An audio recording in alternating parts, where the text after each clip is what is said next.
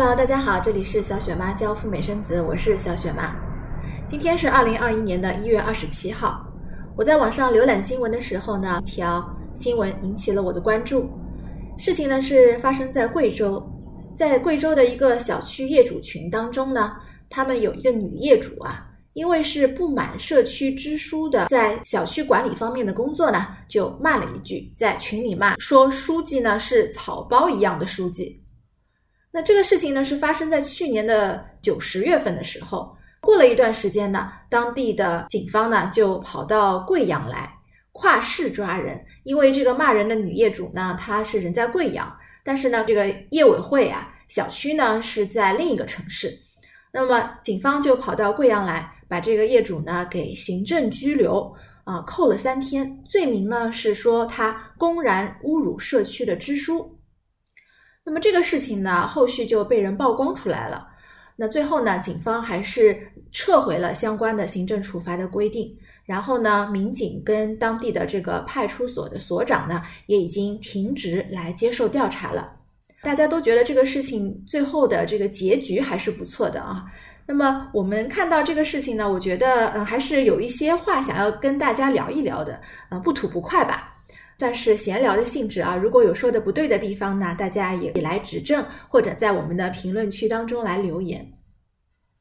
呃，为什么这个事情会引起大家的这个关注呢？我在微博上看了一下，那很多网友呢都觉得，哎呀，我在网上吐槽一下，哪怕。只是在微信群当中吐槽说草包这个也不行，在群里边说一两句话呢，我可能就会触犯了众怒啊。哪怕是一个最小最小的批评呢，感觉也不可以，因为这个草包呢，可能只是发泄一种情绪，但是呢，你说有多少多少严重，或者说这个社会影响有多大呢？可能也不见得，也不见得。那么我就觉得，在中国生活呢，大家确实也不太容易啊。通过这个事情呢，我觉得我自己总结下来有这么四五个呃生活当中的小贴士吧，想跟大家啊来闲聊一下，来聊一聊。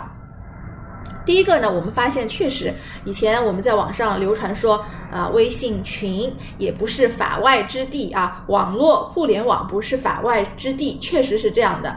不要觉得大家都是一个小区当中的业主，而且呢，呃，有一个共同的目的。我看到那个群的标题啊，叫维权群啊，可见他们是有一些一些共同的利益，所以才把这个群组建起来的，而且是为了维权，有什么事情是不满意了。那么虽然说大家都是为了一个目的奔到一起来，聚集到一起来的，但是呢，你不要觉得大家都是自家人就可以在这个群里边乱说话了。看来呢，还是要谨言慎行啊，时时刻刻是要注意自己的发言啊，不要给自己带来麻烦。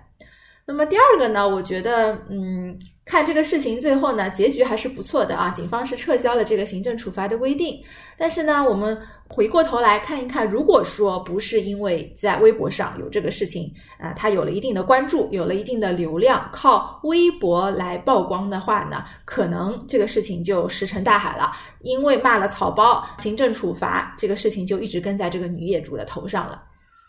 所以呢，将来无论我们遇到什么糟心的事情呢，看来在这个互联网时代，还得保留好证据。嗯，该录音的时候要录音，该拍照的时候一定要拍照，千万不要客气。呃，如果你希望自己的这个呃遭遇的这些烦心事呢，将来希望它能够有反转的话呢，还得手上要有一点实锤，还是得靠微博给自己来伸张你自己心目当中的这个正义。那么第三呢，我是觉得，嗯，有一句话啊，大家可能都听到过，叫做“法不责众”，啊，法不责众。如果当时这个女业主她发了一句说这个书记啊，草包一样的书记，她发出去之后呢，假如维权群里的人能够齐刷刷的跟帖说啊，草包加一，草包加二，草包加 n。大家一起刷屏的话呢，可能这个警方呢就没有办法一个一个的把你们都处罚了，因为人很多嘛，法不责众，对不对？也许呢，这个女业主就不会那么倒霉了，而且上头呢也会更加的重视，说不定呢，他们这个维权群的诉求就能够被听见，能够解决了。嗯，但是呢，也很可惜，我们看到能够站出来支持这个女业主的人，应该说是太少了啊，还是很少的。大多数人在这个微信群当中呢，都是我们所谓的沉默的大多数啊，大家都是在围观围观。那么心态呢，无非也就是说，希望有一个人能够站出来替自己出头，而自己呢，不用承受任何的压力，不用去冒任何的风险。那么事情成了呢，自己就能够坐享其成了；如果不成呢，也没有什么损。是，所以大多数人的选择呢，还是沉默不说话，围观。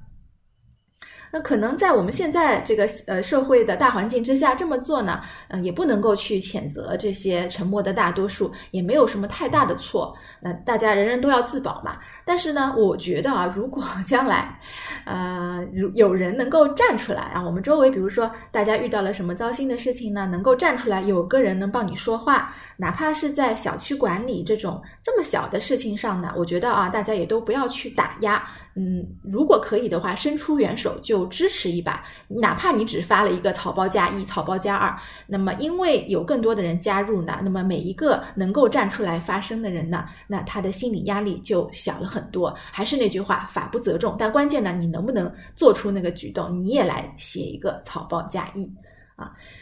嗯，那么第四点呢，小雪妈又转念一想，我觉得。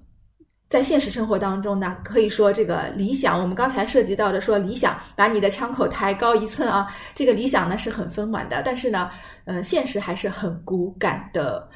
可能啊，很多人并不觉得说这个女业主啊，她是在维护大家的权益，大家的合法权益，是在帮啊自己说话，帮业主们说话。有一部分人啊，可能会带入上位者的视角，哎，觉得这个人怎么这么不服管呢？嗯，他是一个刺头啊，他不服管教，不听上头的话呢，就应该被教训一下啊。可能有的人就是这样想的，不然呢，就很难解释说为什么一个以业主维权为主的微信群当中的对话呢，会流传到这个警方的手上啊，并且最终导致这个业主被。被拘留啊，被行政处罚，只是说在群里边发了句牢骚就被处罚了呢？那肯定是呃，这个当中有人去截了图，然后通风报报信啊，分享给其他的相关相关方啊，主管方，然后呢，才导致这个事情就是被传出去，最终导致这个业主被拘留的。那么，这是我觉得事情呢，大概就是这样的一个走向。那最后呢，我觉得这个事情给我本人一个什么启示呢？就是 如果你站在另一方的角度去看。嗯，这件事情呢，就告诉我们说，如果啊，你现在面临一群人都要反对你一个，或者说反对少数的几个人，那么怎么办呢？嗯，假如说你要去反击的话呢，就像打群架一样的啊，如果有一群人针对你一个人要打击一个人的话呢，那么你一定要死死的抓住其中的一个下手，你去整他就对了哈。可以说这个打击面呢要小一点，但是呢力度要大一点。啊，这就是为什么这个女业主呢一开始会被挑出来，然后会被呃拘留。嗯，可能这个是上头的管理的智慧吧。啊，嗯，好了，那么这就是今天小雪妈想看到这个新闻，想跟大家聊一聊我自己的一些感想吧。那么如果大家呢也有这样的这种经历，或者说你有相关的一些看法的话呢，也欢迎大家在这个视频的下方给我留言。好，那么我们今天就聊到这里啦，让我们下期节目再聊，拜拜。